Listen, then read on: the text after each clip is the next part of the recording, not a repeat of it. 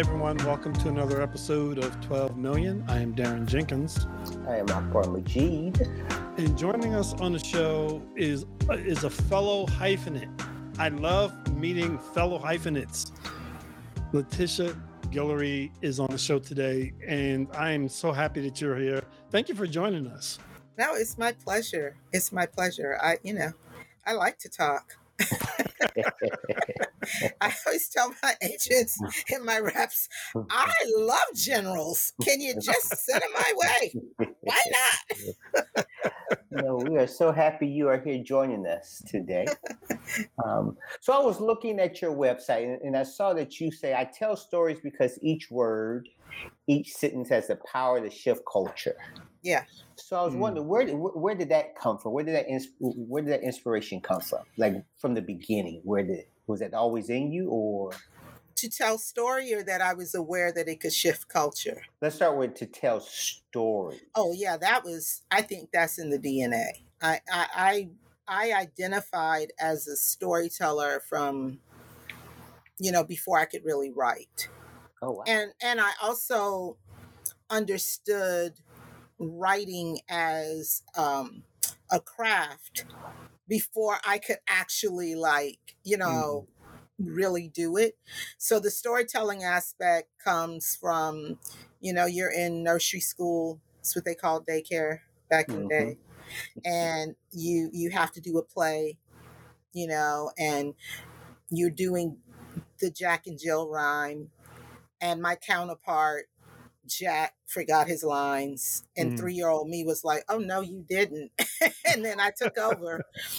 and and so the awareness that there's an audience, I have something to say, they are listening, and whatever you do, just keep it moving to keep them engaged. Really came just like that because he started crying. And I mm. was like, I have a new dress on. No, we're not doing this tonight. My parents are here. Do you understand? You know, so that aspect of a performance of, of we're telling a story we're telling something people know there's a rhythm to it that's literally how it starts at three at the same time um, i used to love to get a pen or a pencil and just kind of do this. I didn't know how to write cursive. I couldn't even, I mean, I couldn't spell my name yet, but child, I was going. and my best friend and I, uh, Tracy Shagwa, we, we called it chicken scratch. So we would just do mm-hmm. this, and you know, your mom had leftover old checks and you do that. So uh, this is how far in the crates we're going, right? Checks. Mm. Nobody even knows what that is. Yeah. Um, but I would do that. But that visceral experience of I'm creating something that's going to mean something to someone else with my hand and somehow my ideas and my imagination are connected to it because of course a i'm not forming actual words it's the physical kinesthetic experience of it brought me great joy B, um, I'm probably pretending I'm a grown lady paying bills or something. So there's the storytelling. So all of that happens between, I'd say, three and four or five. By the mm. time I get to five, um, my mom worked in a, a, a, large Black Catholic school in Houston. Uh, and one of the nuns, and the nuns there were Holy Family nuns, they were Black nuns historic order. Um, and the principal, was she principal? Well, the principal at the school gay saw me playing with an antique typewriter that she had. Now I say antique now because looking back, it absolutely was. Right. Old typewriter. I went to work with my mom one day. I couldn't have been more than four, maybe five. I don't even think I was five to be honest. And I'm just I'm enjoying it because I've already seen a secretary do that. I'm mm. still not quite connecting the Rob and Laura Petrie.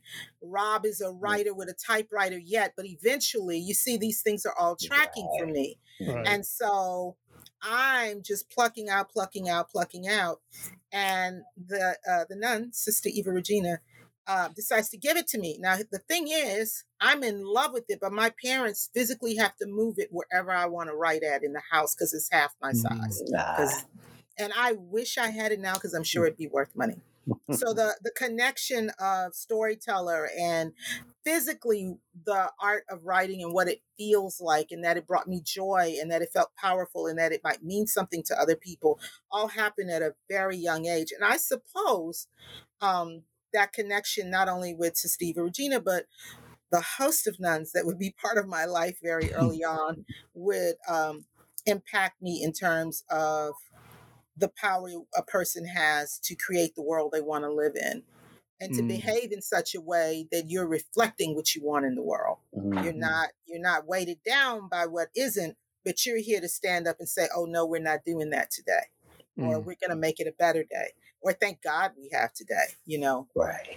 And, mm. and and not only is it going to be better, but I'm going to be part of making it better. That that came from them for sure. Mm.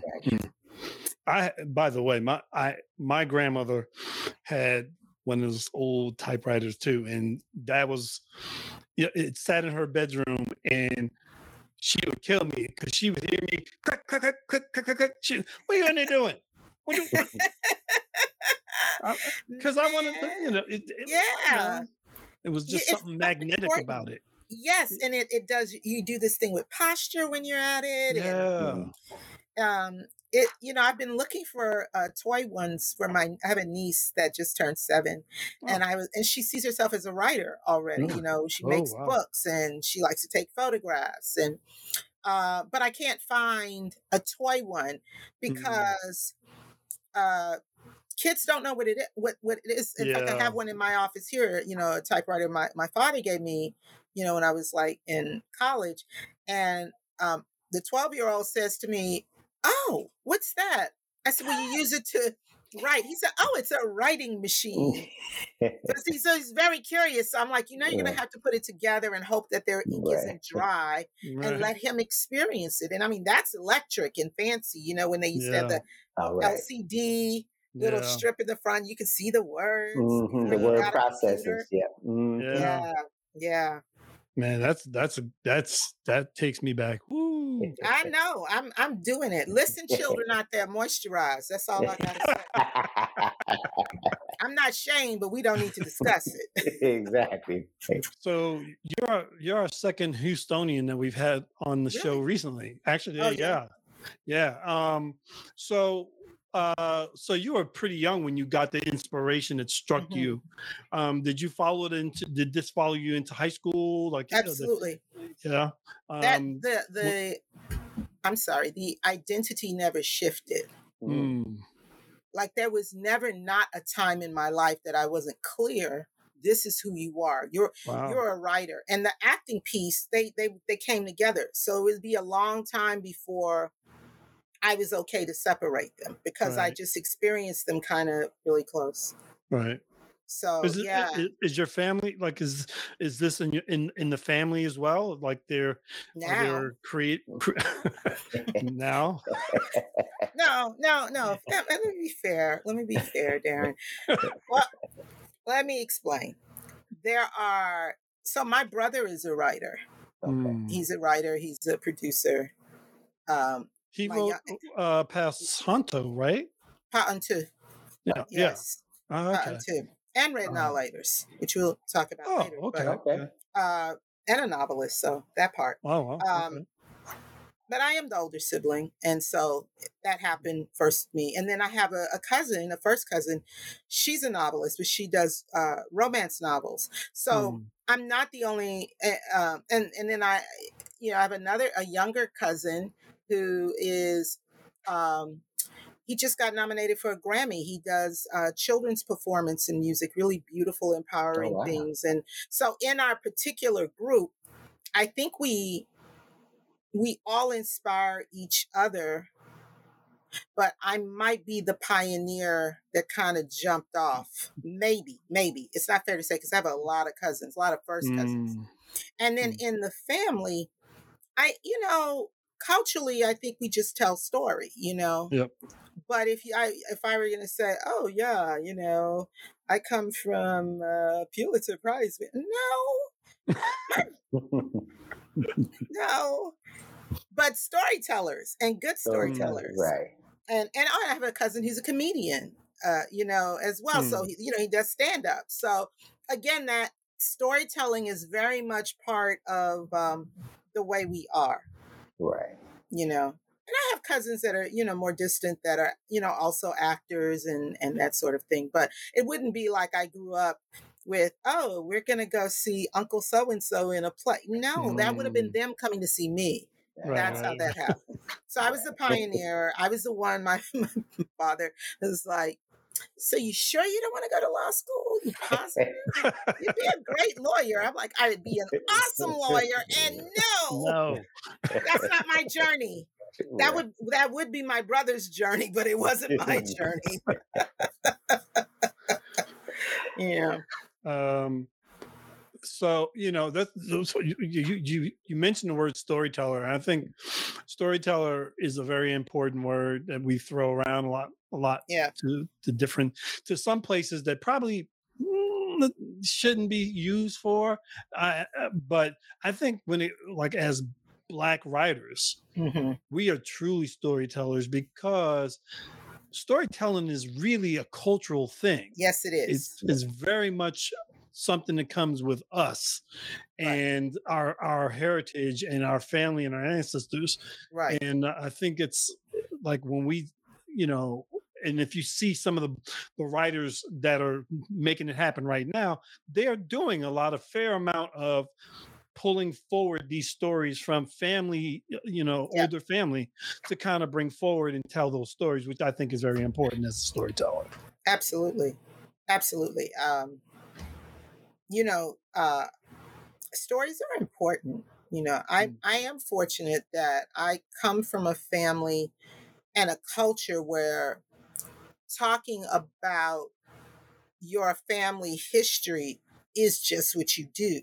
right It's just what you do that you understand. Like, I know the names of some of my enslaved ancestors Mhm. and I don't know them because purely because oh it was in a book. I know them because my mm-hmm. grandmother or great aunt or someone talked about a story with that person and what they experienced. You know, or who how many husbands they had or how many children they had or you know where did they live after did they have did they own the land so this understanding of story and I honestly took that. I didn't take it for granted, but I just assumed everybody did that. And Right. it wasn't, frankly, until I moved to New York that I discovered, oh no, baby, no, no, Yeah, no, yeah, no, no, no, no. You know your history like that in your family, Right. but that's not everybody's journey, and not everybody. You know, some people when they if they left uh, their homestead, if you will, hmm they left all that behind. And I respectfully understand that. But there is also this kind of empty mm, that you can say. I, I have peers, I, I can say to them, Oh, where's your family from? Down south. Well, what does that mean? Because, you know, in New York, when they say down Right. south, it never means where I'm from.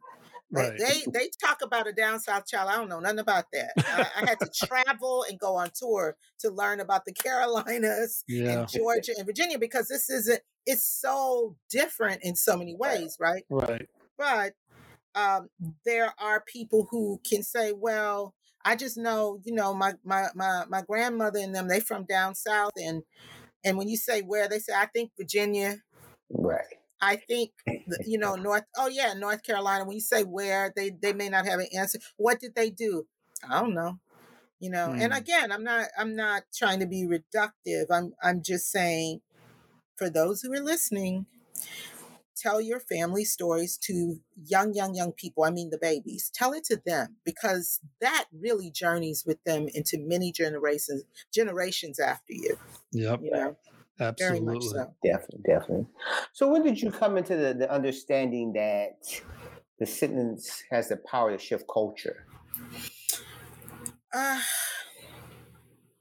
that was also really young, you know, and Mm, I, you know, certainly understanding it to shift behavior, I understood. So, you know, full transparency, I went to Catholic school from uh, kindergarten through ninth grade.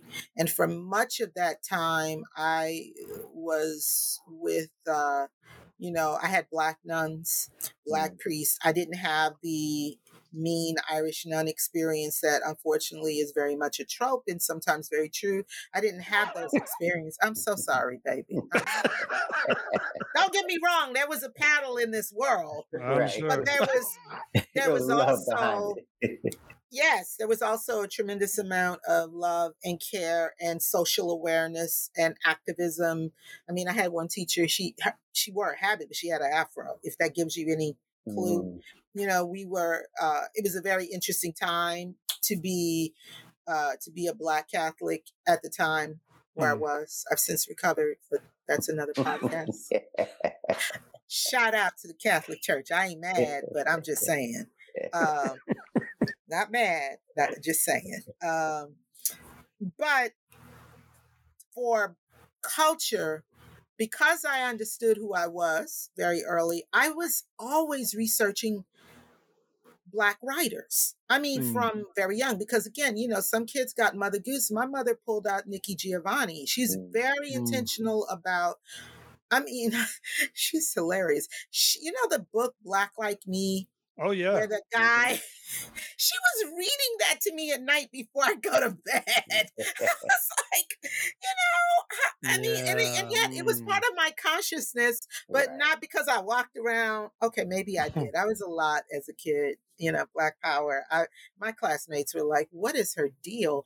But all of that to say, that's why I was aware that you had, you know, um, you had a poet that you know, my mother was reading to me who would say, because Black love is a revolutionary act, you know, because of Nikki Giovanni, I understood that because I lived in Houston and I understood what who the Black Panthers were and SNCC and mm. on. And I had uh, cousins who, you know, were a bit older than me who were already young adults and they were activists. And um, so I was always aware that words and art were part of our survival and our revolution, and that we come from a long legacy in this country of people who write to change their condition and that of their families and their fellow man. So again, I was that weird kid researching mm. Phillis Wheatley all the way to Nikki Giovanni and Sonia Sanchez. And I, I lived in poetry for a long time before I started living in the performed word as a, as a writer for a very long time. Poetry short story for a long time before i switched over. And when i say long time i was a kid. I wasn't right. i wasn't even in high school yet you know? Right. So i was aware of it. I was aware that what you say and what you write can become law. I was aware that that you know the things that Frederick Douglass said and did, but what he said and wrote, and that he had a newspaper. There's that writing again was mm-hmm. so powerful, you know. And right. I knew all of that by the time I was like 11. You oh, know, wow. it was very much, uh, you know, because I I equated it, you know, with with American history, with African American history, mm. very much equated it with that. So. Hmm. Yeah. and then I knew who uh, Lorraine Hansberry was. So when we take it, you know, to the performed word, mm-hmm. I was really aware of how powerful A Raisin in the Sun was and how important she right. was and how young she was. Right. I want so you know it's funny because like I think we we kind of all grew up in the same era where where uh writing was so much more I don't even know how to explain it like it it just meant more. It was more substantive. Um, I mean, I I don't recall a time when when I was young that I didn't have either a book or a newspaper or a magazine, something that I was reading. Yes. I was re- oh, reading, yes. and my mother was always kind of augmenting that with giving me a book or teaching me about you know something that uh, you know that she read or something so and and it's so much different now. I feel like it's it's a much different time, but yeah. I wonder now how does that impact what we see on the screen? Because yeah, that fe- I feel mm-hmm. like that's that's huge. Well, I think you know. First of all, the screen is not one screen, right? It's right. many screens, especially now, various yeah. various sizes. And I think it's a tricky thing because there is so much and there's so much room for everything that Mm. whether you want something that is deeply layered and and metaphorical and profound or you're like yo i'm just good with this tic- tiktok video right now i'm just Right, right, good right. with that um i think there's just a i think that i'm excited by the the breadth of all of it but i'm Mm. always looking and hoping that um we have uh folks who are witnessing if you will in the written word the context of it all so that one understands the power of let's say um, a show like atlanta especially this season omg what Right. like yeah. Whoa and y'all wanted to fuss about them Hmm. wait a minute wait a minute you know or them that's another good example like this is Yeah. this is some very sedimented uh layered looking in the crevices of trauma with Mm. a uh, powerful uh, protagonist or set of protagonists that that we uh, we're going to journey with even if it kills us because we don't want to see nothing happen to those pretty little girls nothing happened to that beautiful black family right so which is you know even that journey is different than say even 15 years ago it wouldn't have looked like that you know yeah. so right. you have that kind of content you know content and then you have content that's like super light where it's just talking about a blended family but it's not going deep with it Right. until it goes deep with it. So I I feel what you're saying. I think the thing that's challenging, and this may be neurological, is that people our attention spans are not what they used to be. Right. yeah. Um, and that's not a judgment. That's just No. the reality of the world we're in. And I think COVID really showed us, oh, you think you know what your brain is doing. Let me Right. show you. Right. You ain't gonna remember nothing. right. Not a thing. You're gonna walk in a room and go, why? And there it is. And you'll be like, but I'm only this age. How is this happening? So Mhm. um, I think uh, the importance of books and of reading and of articles and uh, of poetry, good poetry. Mm. Is there is there bad poetry? Yeah, I guess there is. Yeah. No, there isn't bad poetry. oh, there But isn't? there, There isn't? well, no, I'm going to say this. I shouldn't have said good or bad. Let's use the word. You know, I'm a, I'm here for the performance, but the Mm. word shouldn't have to rely on you performing it. I understood. Yeah. It I get should that. not have to rely on that. Oh, absolutely. And yet, I really honor the performance. But am I really interested in your book? Uh, right. I don't right, right. know. You know, I don't know. And, and I and I say that uh, you know as someone who again wrote a lot of poetry. I have a lot of friends who are wonderful poets. But I would like people to read all poetry because for those of us who our attention spans have done this, I think the more poetry you read, the bigger your attention span will get, Right. and and then you'll read more, and that will help your brain. And you never know where you're where, what what you're going to like to your point i mean just like there are many screens there's many forms of content now too Right. Right. for those screens which and unless you are engaged you you you may miss something that you might think's really good and it's not for it's not going to always be for Everything's everybody. not for everybody, right? No, it's not for everybody. but it's all right that it's there. I, I Exactly. I'm definitely not one of those people. Get that off of television. Yeah, yeah. Ah, Yeah, I might be ca- taking myself out of a job. No, we're not saying that. No, no, no, we're not saying that. so what was your transition from poetry into film? Like like or, or Oh. where did, from from the writing perspective, right? So Yeah. so when did So, um, the poetry, you know, so poetry was always there, and and I suppose it's still hidden in here somewhere. It it sometimes makes me sad when I think about uh, when's the last time you wrote a poem? Because that was again so much of who I was. Ah, so you know what I'm talking about. yeah But I also think about it in a more poetic way. Like, would you rather write the poem or live the poem? Mm. And Mm, much of what I believe I do in how I uh, engage my community, my work, my family, etc. To me, that's the poetry. Um, mm. And and and so I I have decided to be okay with that, but to write down things that feel particularly uh, poetic or lyrical because they do find their way in my work. And so uh, the transition would be I never stopped writing poetry but when I started writing plays, um, you know, some of my plays were very poetic. Some of them, you know, they, you know, and then you have this tremendous influence of Ntozake Shange Ibaye. For me, was huge. You know, it mm. was very huge to come across her work as a young teen. Like I might have been 12 or 13 years old. Probably mm. had no business reading it. I literally found a chapbook of A Colored Girls. It was mm-hmm. just mm-hmm. a collect. I found it hidden somewhere in the Houston Public Library. Nobody was paying attention to it. I took it and I was gone. Hmm. I mean, I checked it out, and uh, many years uh, later, I gave did it you ever check it back in? the library did, cops are coming for you know, Now I feel bad. Now I should have just kept it, right? Because hello. Hello. No reading it. I mean, you know. you know. and eventually when I would meet her, I did tell her that story. She thought it was hilarious. You know, she's like, "You should have kept it." I said, "I know, but I was doing the right, right thing, nuns." Yeah.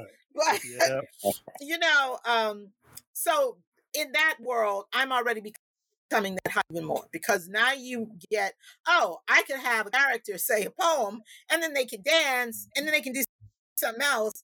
And that's still theater. It's kind of a play. Or I could write a play like Lorraine, you know, where it's fourth wall up and and it's a you know it's a family drama. So I was aware of both of those things, and I moved as a uh, playwright, poet for a long, long, long time. I moved to New York like that, you know, as this actor, director, this theater, if you will, you know. Um, right. Eventually, I adopted the term performance artist because the work I was beginning to create was interdisciplinary and it was mixed media. And I started to play with projections and I started to play with. Mm you know lots of choreography and and mm. and performance performative acts that engaged audience in a particular way and so at that point I mean, and, and even creating installation, you know, um, I was really aware like this is a, so it's a theater, but it's not a play play. And I like mm. it because it speaks more to who we are as people. Right. We tell story. There might be a song. There might be a recipe. It might be somebody's phone number. There might be an argument. There's all of that is part of our cultural way of expressing narrative, right? Right. And so that, that uh, flexibility in performance art world with theater worked for me. But here's the thing. One day I realized some stories are are big age Mm. They're bigger than that three quarter, that proscenium, even site specific, because I did site specific performance as well. And that and, uh, and on the on the screen, you have many frames to tell that story. In the theater, depending on how you're engaging audience, you only have a few. You know, I mean, well, unless you use like I did, you're using projections and right. you know and you're moving around but you know and so when i really understood that i was like oh well then you probably need to start thinking about writing movies. And mm. i wanted to have the uh, the flexibility i felt in the written word in theater and in poetry and and how you know i knew all the rules but i'd break all the rules and it'd be fine. That's the goal for me as a filmmaker is i know all those rules i'm going to use those rules i'm going to become the queen of those rules mm. and then I want to break them, or mm. or um, make them far more visceral, if you will, mm. a more visceral experience. Being aware that do I want my audience to be purely sitting in the space of voyeur, or do I want to draw them in so that they now are quite centered in a particular way in story and I might or choose to let them know oh yes, I see it, or not. It depends on on the story, right? Mm. And what I want to say, mm. and that's what happened. It just, it was really, I, I, just, I have bigger things. I need more space. I need more frames. More, more space. Wow. So uh, I mean, you know, I, I hesitate to ask this question because I think it's it's, a, it's an impossible question to answer, but I'm going to ask it anyway. Um, like, if you had to choose between, you know, being doing, you know, because it's a different experience writing a play, writing Yeah. for film, Yeah. um, or at least writing for the sc- a screen. Um, is there a preference for you to, to uh, given the fact that you kind of want a bigger, uh, you know, palette to work from? I guess. Yeah, I say I wanted a bigger canvas. That's Mm, canvas. Yes, exactly. Uh, yeah, yeah, yeah. I, I just wanted a bigger canvas. Um, I don't have a preference. Mm, I Mm. think I spend more time with moving world. We're still in a new relationship with each other. mm, And because, you know, there's much work to be done there. That is not to say there isn't work to be done on the stage. And I do have a new play. But it Mm. is to say, um, I I tend to go, and this is gonna sound very hippy dippy, but it's where the character leads me. So when I say that, I mean a story, or more importantly, the character shows up for me, and the character tells me, you know, well, this is what I want to say, which isn't necessarily the story, just this is what I want to say, or this is what I look like, or this is how I'm feeling. And then from there, I sit with now, what is this, you know? But I also have to really listen to them and well what what do you want to say what do you want us to know what do we want to talk about so i don't i don't tend to write from oh i'm going to write a play about um you know landowners rights Right. no but i have written stuff about that but Right. it's not i it's always character and that that's probably the actor in me but it's always the character that ge- generally shows up first sometimes it's the place but mostly it's the character and from that character and what how they say what they want me to say what where they want to go determines is this a play or is this a film? Now every now and then i'll be super lucky and there'll be a story that can live anywhere and i do have a little tiny movie that i every you know every version i write of it i don't throw away anything. Like i know you know you edit it down because you want to shoot this and you're not trying to take two weeks to make no short film. Nope budget ain't gonna do that. I not Right. letitia not right now. Yeah. unless there's someone out there that wants to fund it you know hello. I'm not trying to do that but everything i take away i know can live on the stage quite nicely Right. Mm. and quite simply Mm. because the story is so- simple enough the location is it's one location the whole thing happens in one place uh, and it's character driven so every now and then there'll be a really great story uh, or and, and or character that um it can go in either direction and at this point uh, you know everybody's yapping about ip listen Mm. kiddies create your own ip that's all i Ooh. gotta Yep. say you know so if it can live that in another way i i certainly you know make those notes or jot it out or even treat it as a writing exercise now i'm Mm. gonna create that and then so when they come for the other thing they gotta option that too because i you'll own or i will own that other piece as well Amen to that. Now, do you decide? So, so you say character a lot of Mhm. times comes first. Now, does Yeah. the the character determine if what genre you go in? Because I know you've done thrillers. I know you've done some short Um, comedy. I know you've. so. you know how does that process come about? That's a good question. Um,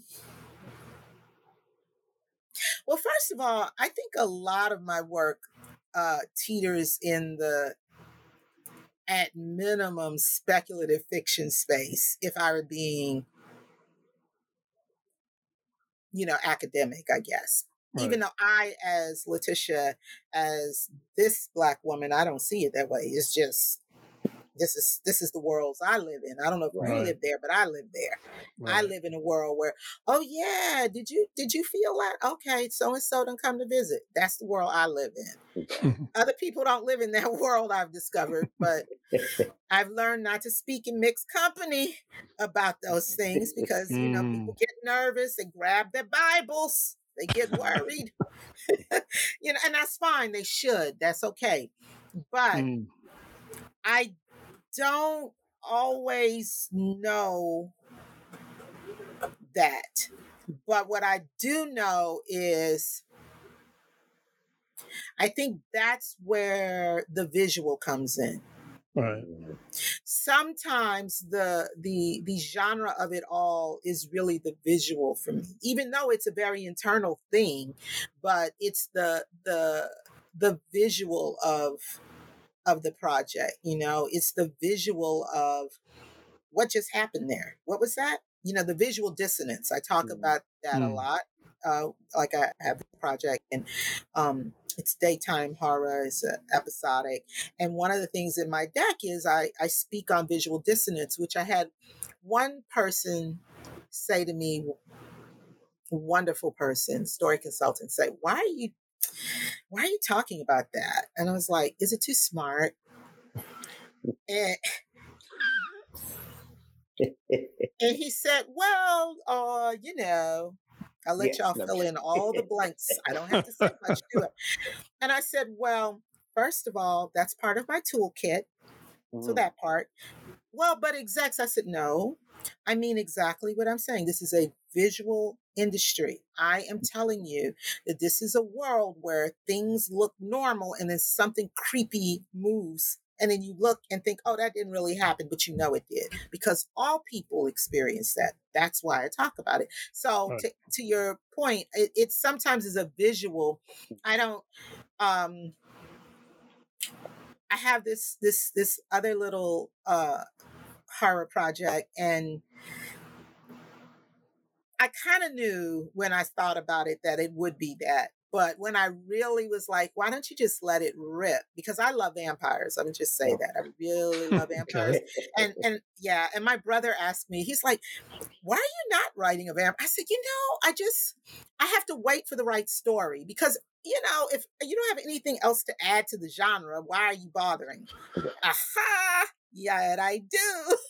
but I also knew um, that I needed when I thought about it. I knew, I kind of knew the story, but a lot of the story and a lot of anything I write, there's this ironic quality that's happening.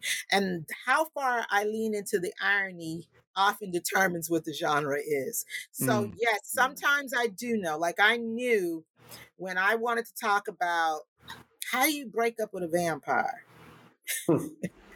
Hmm. It's just a question. like definitely during the day, right? definitely during the day. well, if if she knew he was one, sure. But uh, you see, and it's yeah. a, it is it is it it yes. So mm. there's always this weird okay. sense of humor in our work. I, I, don't I don't know. That's I don't always know that, but I think the visual is what tells me more so what are we dealing with here. Hmm. Eh, uh, when you when you encounter um, young film um, writers, because um, I know you do a fair amount of of mentoring and and conversation and with other. Who told you that? Hey, you know. How do you know that? I'm a secret. No one's supposed to know about that. I'm. Dan, you told your secret. That was supposed to be off, secret. That's off like, camera, right? It's secret. I think it's funny because it, it surprises me when when people do know that. It really does. It's not. It's not because I don't enjoy doing it. That's not it. It's just well, I'm like, oh, you know about that? Oh, go ahead. I'm always curious, like, like, what are some of the things, what some of the challenges that you come across with young writers, um, in the most part? Is it so, is it the technical? Is it is it the creative? Is it the process? You know, all of it. But I also think that's not really about age Mm. Um, I think it's about no, definitely not. no, it's not. But but but I will say um the things that I've seen that concern me is people, writers turning themselves in. Can I say it how I mean it on 12 million? I'm pretty sure. Oh, absolutely. Yeah, definitely, definitely. I, I think I've, I, I've kept my potty mouth away. I think I've, I've worked hard on that. But this this is not potty mouth. I I see uh, uh I read a lot of work where um the the writer who may be black and female, interestingly Mhm. enough, Right. uh, is turning themselves into a white man in their writing, meaning their gaze is anything but authentic, but something I might see on broadcast television or cable. Uh, And and let me be clear, because again, a mother needs a gig. I'm not saying there's a problem with that. But what Right. I am saying is when you're paid to write voice, wax on and do it. You know, that's your craft as a writer. But when you are submitting your work to say who you are as a writer, then you need not give me something that if I just dropped in Scandinavian people, it'd be the same story mm, un, you know, unless you're submitting to work in broadcast in a certain way. And so that that really bothers me. It, it it actually crushes my soul a little bit because I've read for some very prestigious um, fellowships and competitions and um when i'll get really excited honestly when it's any good story so it's not purely about race or anything else but right. Right. I'm excited when it's a young black woman. You know, I'm excited yeah. when it, it's it's an uh, uh, uh, um, um, uh, if I know the age, a middle a middle age, you know, black man. I'm excited by these things. Right. And I'm excited because of who you are. So when you take away who you are, then I am bored and oh my God, you're making my eyes hurt. It bugs me because I also have to write about it afterwards, right? in these All right. situations you're reading and then you're writing the notes and the coverage or what have you and so one of the things i say is i can forgive a lot of things and i've seen a lot of weird formatting choices which by the way i do not recommend that is another Yeah. nails down the board for me Yeah. but what i can't forgive is when you decide that you're not good enough Mm, because it, it hurts me. Because remember, if every sentence, every word has the power to shape culture, what are you doing to our people? What are you Right. doing to yourself? And our people could be anybody. We're part of multiple communities, right? So um, that really bothers me. And you can't teach voice. That's the thing. You can teach yeah. True. craft, you can give people exercises, but voice, no one can teach you that. And that takes time to lean into and also to accept that not everybody's going to like your voice. Yeah. And that that that stings, but that's really the truth. Mhm. Well, that's kind of like why I was so like for me, reading is really important in a lot of ways because I think reading helps you kind cause read you know when I read a book, I can visualize, I can imagine the story, I can visualize, Right. I can engulf myself in the character. And I feel like sometimes that's missing. Like the, like Right. like they don't hear the character or they haven't either they haven't they can't hear the character speaking or when i tell a lot of people is like one of the things i uh, i was at a on a call like a networking event and a lot of writers and they asked me you know we went around eh, like everybody give your one piece of advice and so i told them my piece of advice is that you spend time with your characters that you sit with them that you Yeah. develop them. You should know as much about your characters as you know about yourself, if not more. And it might take a lot more work to flesh that character out. But let me tell you something. Once you get down to around 40, 50 pages in, you're really going to start to appreciate all the work you did beforehand because when you go to answer a question, will this guy kill this person? Well, no, because he's he's a Catholic and he doesn't believe in this and you know. So knowing your character right. helps you build your voice in a lot of ways, and so I I, I find like a lot of people kind of speed to just writing it without considering that they haven't given their character life yet. I agree. And I think, you know, I, I spoke about character before because mm. again, where's my origin? Storyteller, Mm. performer, actor. And and and I'm a really I'm a, you know, big up. I'm a really trained actor. You know, I'm I'm the actor that did the iambic pentameter, that knows how to score a mm. script, that breaks it down using yes, Strasberg's the method, all of that. All you know, all of that. And and I came with those tools, right? And so when Right. I'm speaking to other writers, when we talk about voice and we talk about, so I, I encourage, yeah, write that script that's structurally exactly what you see mm. on your favorite show or whatever. Do that because it's a great exercise. And if you do it well enough, it's a great writing sample. Yeah. And it's a writing sample that you don't need to worry about, oh, someone's going to take my ideas Right. because it's a it's a spec. You know, who cares? At the same time, there are some of us who feel like what all the work you're gonna do doing that, you might as well create something you can sell. How about Mm. that? I think you can do both.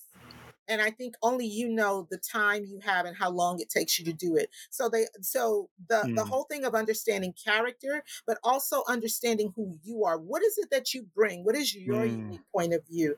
Um a lot of times people will they'll do the structure but to your point they'll have their characters saying things that number one are not dramatic action you're just you're, you're broadcasting stuff I've, you've already shown me Right. or that you want me to know versus Mm. organically let the letting the character experience this in a particular way so we journey with our protagonist in that way to that Mm. information none of this stuff is easy i struggle with it everyone struggles with it Yeah. Mhm. but i do think you know uh knowing who you are and knowing a lot of information both academically as well as socially as well as personally all of those things are what you bring to your work as a writer and the writers we're more most impacted by whether they are songwriters uh, and i'll open that up even more specifically whether they're uh, rap artists uh, pop artists you know anyone who's writing their own work uh, journalist a novelist screenwriters whomever Right. the people that generally we gravitate towards it's because there's something really authentic in what they're saying. Let us take cardi b. Let's let's open from the great book of cardi b chapter 4 verse 39 now when cardi first hit there was a lot of yap yap yap oh, she's not a great rapper blah blah blah. Well, that's a matter of opinion whatever. Right. what I said to someone, young person who at, uh, who worked for me, we were in the car going somewhere, and Bodak Yellow came on, and I was in it. He just looked at me, he said, "Miss G, what's going on?" I said, "What's going on with you? What's happening? What's up?" He said, "I, I said no." She had me at I ain't gotta dance, I make money move. She Mm. had me at that line because whatever we think of her accent or her enunciation, whatever, her authenticity and her point of view, her, I call it ratchet feminism. I'm Right. here for it every day, all day. All Mm. day, always, all things. I mean, even things where I'm like, girl, really? I'm still here for you. I'm here for you because that's authentically who she is Right. and not so much who she is, but she has something to say and she understands the world she wants to present to you so that you can find empowerment in it. And and um yeah, so Mm. like that. Mhm. Stop writing sitcoms that don't star black people and call and, and then saying and then saying you Nigerian American. Ah, I hate that. This is a real thing that happened. I wanted Yeah, to call that little girl and say, baby. Baby, what Lizzo say, baby, baby. and she was from Houston. Oh my God. It was drove me crazy. Oh. oh, oh. So, what, what, what projects are you currently working on? And I, I believe Winston was a, a, your was that your last project? No, no, okay. no. Well, no, not as of uh, two weeks ago. oh. no. So prior to well, well, hold up. Let me be clear. As a producer, or as a writer, or as, as a, a, director. Yeah, Again, the hyphen thing is common. Right. As a producer, no. As a producer, uh, we just wrapped on a lovely little uh, dramedy short, uh, Let La. Uh, hmm it's just adorable. And the same young man who stars in Winston is the star in this film, but he also wrote and directed it and is the other EP on it. And he he's done a beautiful job. So we're in post now on that. And nice. uh, it was a beautiful shoot. And um, you know, he's someone when I uh, read his script and, and we talked about it, I said, What do you want people to know? What do you want them to know? He said, I just I want to put my voice out. I said, Yeah, what's your voice, son? What's what's what's that about? So this is literally like the kind of mm, conversations I have when I'm working with writers. You know, what do you what do you want to say? He said, you know, as a West Indian, he's from St. Lucia, right? And and this project is very much a Caribbean project in that we mm-hmm. intentionally work very hard that all the creatives in front the camera and behind the camera, as much as possible, were of Caribbean descent. It was uh, a discussion he and I had, and I thought his intention to create space for diverse stories from the Caribbean diaspora. Uh, I mm-hmm. said, well, then we we should be looking at uh, you know um, a production team that reflects that as much as possible. So I do believe in you must walk your talk. If this is your mm. passion, you know, then this is who your crew should be. You know, my yeah. our crew uh, and and you know other filmmakers that were it was you know like ninety five percent female. Mm. You know, my DP, my my my gaff, all of that. You know, my Steadicam, all of these were women. You know, and that was super and black women. You know, nice. it was an incredible experience. Um, and in fact, one of the crew said to me, a young man, he says, "It's not the blackest set I've been on." I'm like, "Y'all did the black movies? What does that say?" He said, "No, that's not what I mean." I said, "I know what you mean." I said, Well, how do you feel about it? He says, This is nice. I said, Well, then get out there and create the world you want to be in, mm. which means you got to lift as you climb. Yep. You know, you got to bring other people in to work with you so you're not in, on set by yourself with everybody else, but nobody is you because that's not really America and that certainly isn't the world. So, yep. um, uh, Let La, we just wrapped. I have, um, I have two I have two projects with uh, uh, OneFifty uh, which is part of the uh, Warner Brothers Discovery brand, uh, which is like a, um, it's a, a, and they call it, you know, kind of an innovators initiative. But basically, um, you are invited in through your projects to help you develop to bring your projects to market and so uh, my episodic series gates was accepted into that as well as uh, feature film hound dog um, oh, so cool.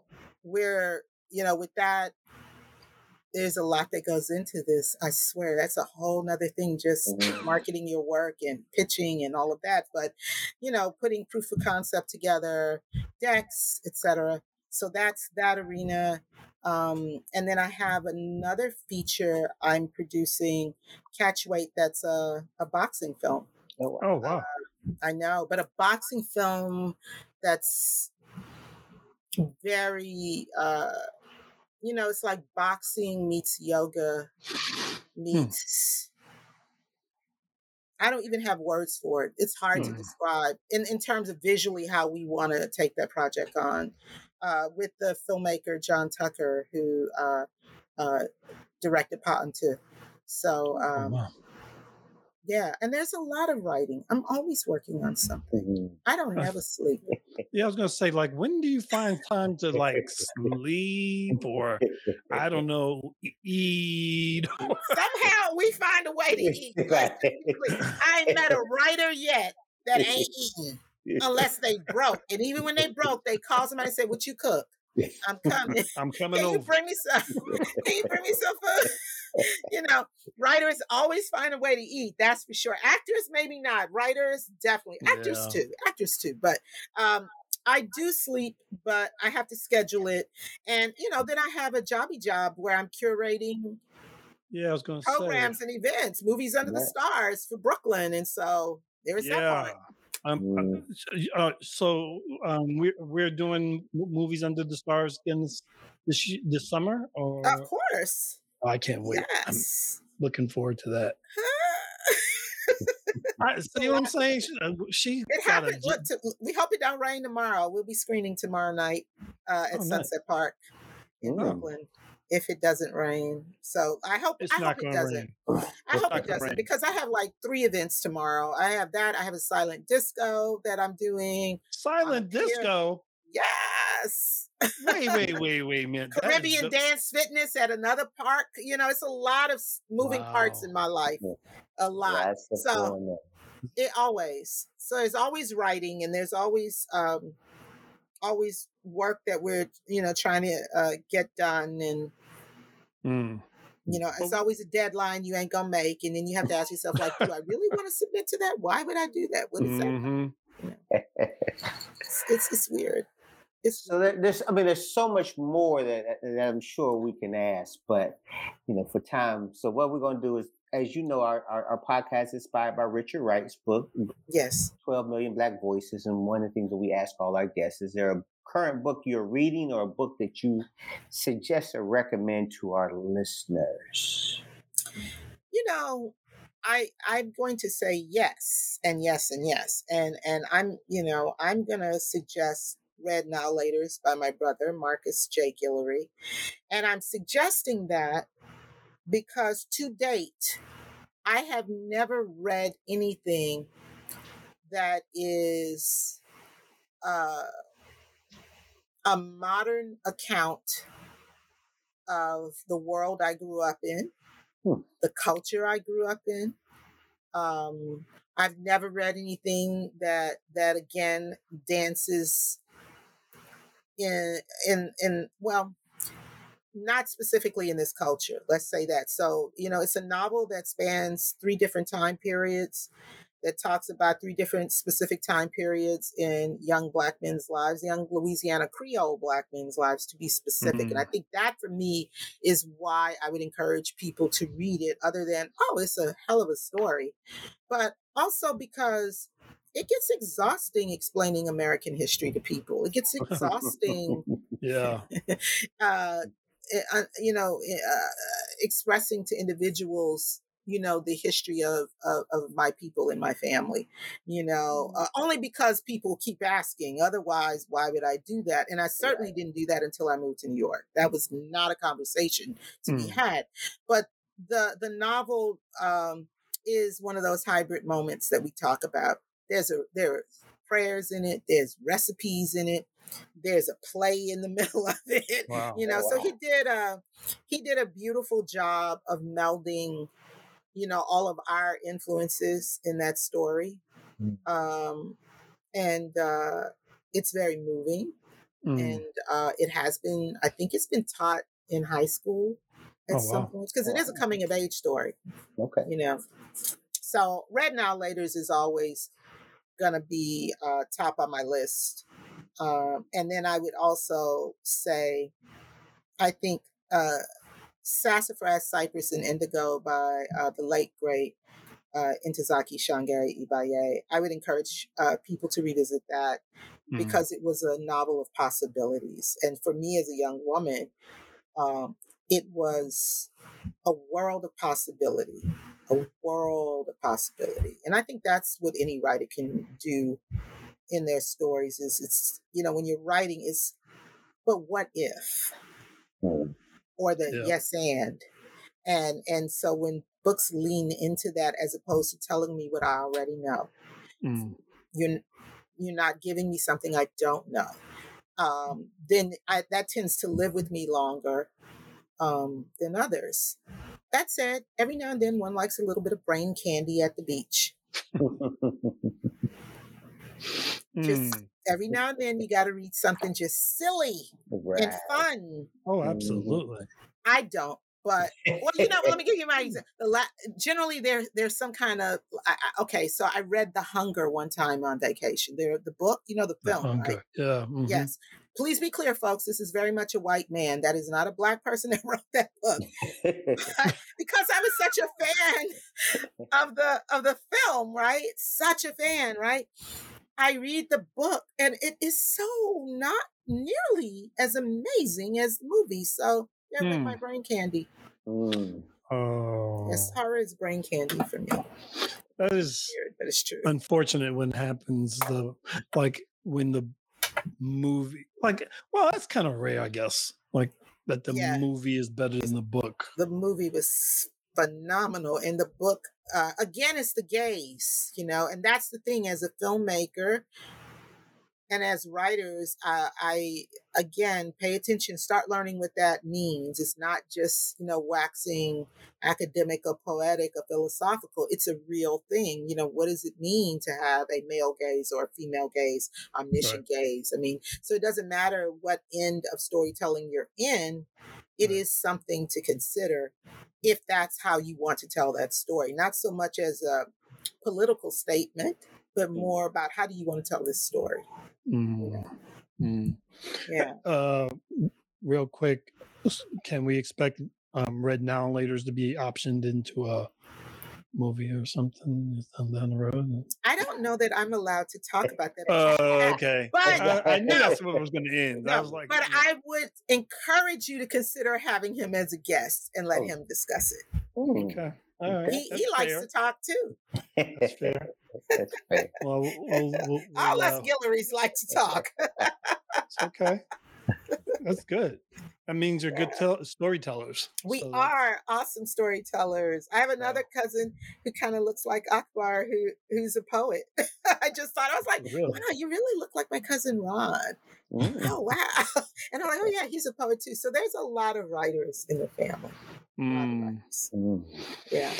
Well, this was fun. I, I'm Oh, so yeah. glad we finally got to Yeah. connect and have you come on the show because you're doing so much stuff. And I was like, eh, like I was reading your bio, I was just like, wow, man.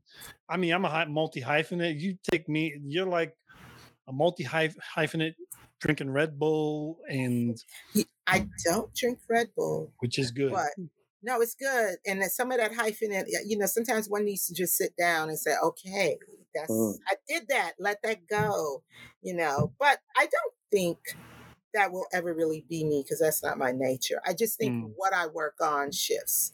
I think that, you know, some doors will um, need to be closed so the rest of them can remain open and open new ones. And so Absolutely. we will stay tuned to see how that plays out. Definitely. Well, well, this was great. Thank you for Oh, being my on the show pleasure. today. it's Um, my pleasure. Anytime. We anyone definitely wants want, to, want you back because, like I said, oh we yeah. could have got very selfish and just asked questions that we needed answers to. I, I sat here and was like, we should just turn this podcast into a master class because it's, it's exactly. like, right. oh, don't don't do that now. You know, then everybody's gonna blame me. Listen, uh, my brother, my brother. So his his film premiered at Tribeca in the before time. So I Mm. can't. I was it twenty. I don't even remember because COVID happened. Who remembers? COVID But not that long years ago. So his film, his film is Gully, right? and Mm. it premieres at Tribeca, and you know they get up and do the Q and A, and I'm so excited, yay! And he stands up there and he says, "Well, I just want you all to know my sister is here, and she's a playwright here and a, and a, and a screenwriter, and this is all her fault." And I laughed. He said because you know the writing started with her. So I I say that to say like, ooh, masterclass. What would that? My masterclass would be very different. I mm, That's probably what what's needed, you know. Definitely. different. Start with what's your favorite tools to work with? What's your Mm. favorite clothes to write in? Oh, Pajamas. that's what I was going to mention. I was watching a um I was watching you were talking to someone on Instagram on um it was a video on YouTube Uh-huh. and you you mentioned something that I haven't heard in decades that you used to write in Microsoft Works. baby, baby. There Microsoft go Lizzo Works. again, baby, baby. Let me, my first screenplay was birthed in Microsoft Works. Mm-mm-mm. And I, I can't say it without laughing, not because I love Works till I mean Right. if it still existed, I probably I don't think I could write in it. But my my point here is when someone tells me when they can't get that screenwriting format right, it upsets me because I remember birthing my first screenplay right. that you know how Sundance asked you for the first five pages. So I submitted my first five pages, and lo and behold, I got not an email but a phone call saying, "Can you send us a script?" But child, Wow. you know that script wasn't written, it wasn't finished. You're like, sure, no problem. I gotta get writing. When No. do you need it? I was I called it. I said, "When? Yes, when do you need it? Can I get two weeks? Because you know, blah blah blah." And and so I had to write that in in Works because I didn't have software yet. Because again, this was a new journey. You know, a, a playwriting I could do in my sleep because Mm. I've been doing that since I was a kid. You know. But Right. screenwriting is very different. So the only thing I will say about works is that it happened. I, I made it work. It would be decades before I'd look at that screenplay again. Uh, and what I also will tell people is please do not say you can't afford it. There are Mm. so many options out there for free to get you started. Celtx. Uh, Not of, yes, s- s- uh, all of them have a free version. WriterDuet, my favorite, Yep. free version. But also, here's the thing: at some point, you have to invest in yourself. hmm And Yeah. if you're willing to invest in whatever else, whether it's Hennessy, Yep. you know, uh, uh, I- uh, new sneakers. wigs, sneakers, a new whip, whatever it is, take your money and put it on the side and invest in yourself. Because when you go, when you get to someone who has to read your work, the reason why we get an attitude is not because we're trying to be bougie and we think we all that, blah, blah, blah. No, Right. it's simply because we read so many scripts and you're making, if I have to go, if I have to do a lot of work, um, it's exhausting. And then you might get somebody who just says, hell, no, and keep it moving. And they don't go past five pages. Yeah. Or you'll get someone like me who's like, but they they they got their self together and they submitted this. And yes, I know this stops in the middle of the page and then there's a blank page. True story. Mm. But I'll Wow. keep reading because I know it Mm. uh, but but don't make it hard for the reader. And I, as a writer, had to learn, like you know, my draft. Try to make it easy for the reader. It's not, you know, you have to kill your darlings. You have to kill some darlings to make it easy for that reader. Yeah. You know, I tell them the same people. Like I, I have a film festival every year, and I have to see three, four hundred films, and I'm like, screening right now. Yes, if you make it hard for me, I'm going to make it hard for you. I mean, I just wish I'm screening right now for a festival. I'm be, I feel behind, but I'll get through my my batch. Mm. And the one thing I will say is, and and this is also, you know, having just done this short, and when I work with filmmakers when we're talking about doing a short, is what do you want this film to do for? You? What do you want to say, Right. and what do you want this film to do for you? Right. And if you say, I just want to get my voice out there, I'm going to tell you to do a TikTok video Mm. make your life Hmm. easier because Hmm. this is a Yeah. business endeavor. So Right. we have to be clear. But I I do tell them about that. Like don't make it hard. You know, pay for good sound. I can forgive wonky acting, but I never forgive bad story. I don't like it when I can't see it and I don't like it when I can't hear it. Right. Mm. I'll get over the editing stuff, but I won't get over that. The devil's in the details. people. Yes. So Gotta hear go. it, gotta see it. It's a visual medium. If we can, I, I saw a film recently. It was very compelling, but that shit was so dark. See, there I go. Hey, Can't take her nowhere. the rose finally came out, right? when you If they're on said there long have enough a it to do it. beverage, I was like, you can't have a beverage with these people. They don't know you. No, Uh, you'll be telling Maybe too the many next time. truths. Maybe the next time, right? That that'll that'd be the after show, the after party. After That's show. what they call it, after party, where they got the sandwiches, the barbecue sandwiches in the parking lot at the club. Mm. The club, baby. That's that's that that podcast. Yeah. After know. at the after party. Okay, That's a The good one. after party. Yeah. Yeah. Well, thank you for being on the show today. My Thank pleasure. Anytime. Everyone, if you want to follow her on Instagram. There she is. Con- There I am. I r- highly recommend following her because she always posts uh, one the stuff that she's working on, like programs and different things that she's working on, so you can kind of get a, a like a good glimpse of some of the things that you should be paying that to, attention to as a creator.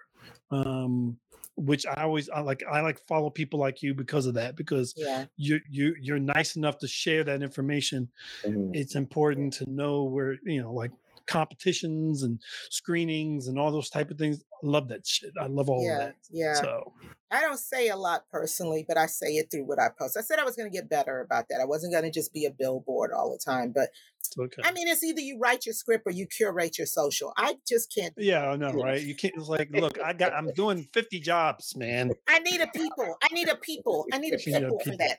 I need All a right. people for that. so anybody wants to be her people hit her up Hit up. Um, don't be crazy, but hit me up. don't be crazy don't be crazy. No. um and follow akbar on twitter or at the akbar majid you can find moi darren jenkins 919 and of course um, you can locate 12 million podcasts on all the social platforms including instagram facebook and twitter at 12 million show thank you again for being on the show this My was pleasure. This really awesome. fun I had Yes, such it a was. great time Glad I washed my face. It's the low bar here on our show there. Um, for 12 million, I am Darren Jenkins, I'm for Majid. and this was 12 million. Thanks, everyone. Stay safe and make sure to pick up a book. Thanks.